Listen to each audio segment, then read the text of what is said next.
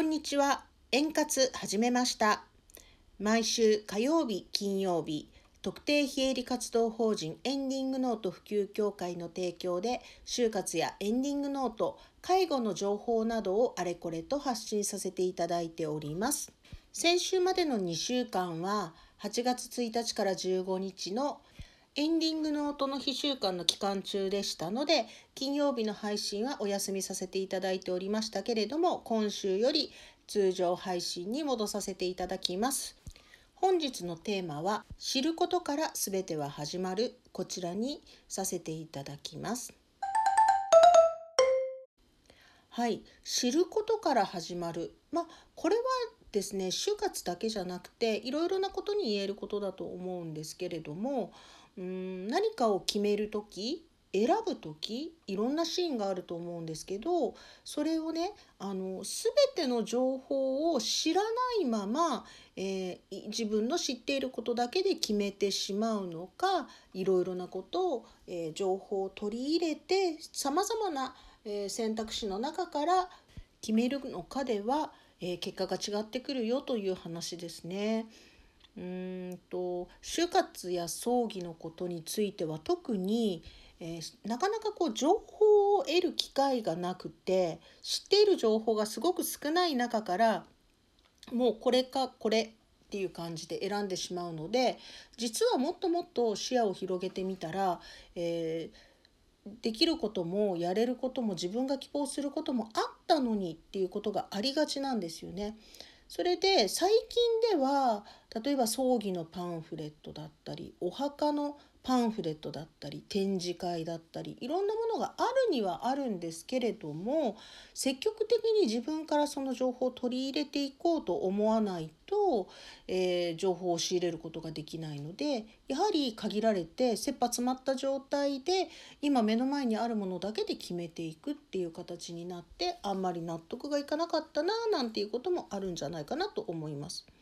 そこで2021年の縁日週間では、えー、葬儀のこととかお墓のこととかまずは知っていただくような講座を行いました。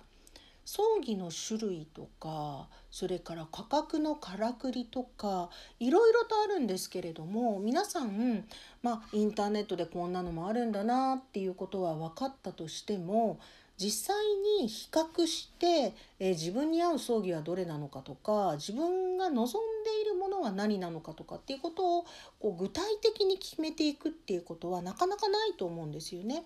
そこで、えー、葬儀のその価格帯によって何がどういうふうに省かれているのかとかどういうところを自分が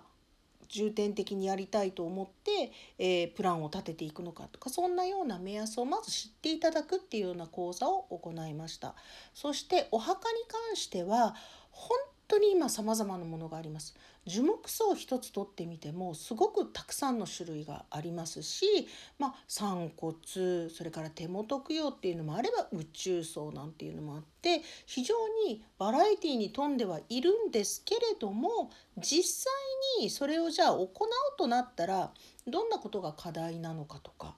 どんなふうなことに気をつけたらいいのかとか実際自分の、えー、望むような形で最後を迎えられて、えーと供養できるのかとかそんなことまで考えていくと希望だけでは通らないよっていうふうに思った方もいらっしゃるしいやいやこんなに種類があるんだったらもっと考える余地があるよって思った方もいらっしゃると思います。そんな風にまずはいろんなことを知っていただくことから始めてほしいなと思っているんですね。こちらの円滑始めましたでは毎週少しずつ皆さんに知っていただきたい情報を発信してまいりますのでアーカイブなども遡っていただいてあそんなこともあるのねとかこんなこと気をつけたらいいのねとかお話聞いていただいてここはもっとどうすんの？っていうようなところはご質問いただけたらと思っております。エンディングノート普及協会では公式 LINE アカウントの方で毎朝就活やエンディングノートに関する情報も発信しておりますのでそちらもご登録いただいてご活用いただければと思います。今日も最後までお付き合いくださいましてありがとうございました。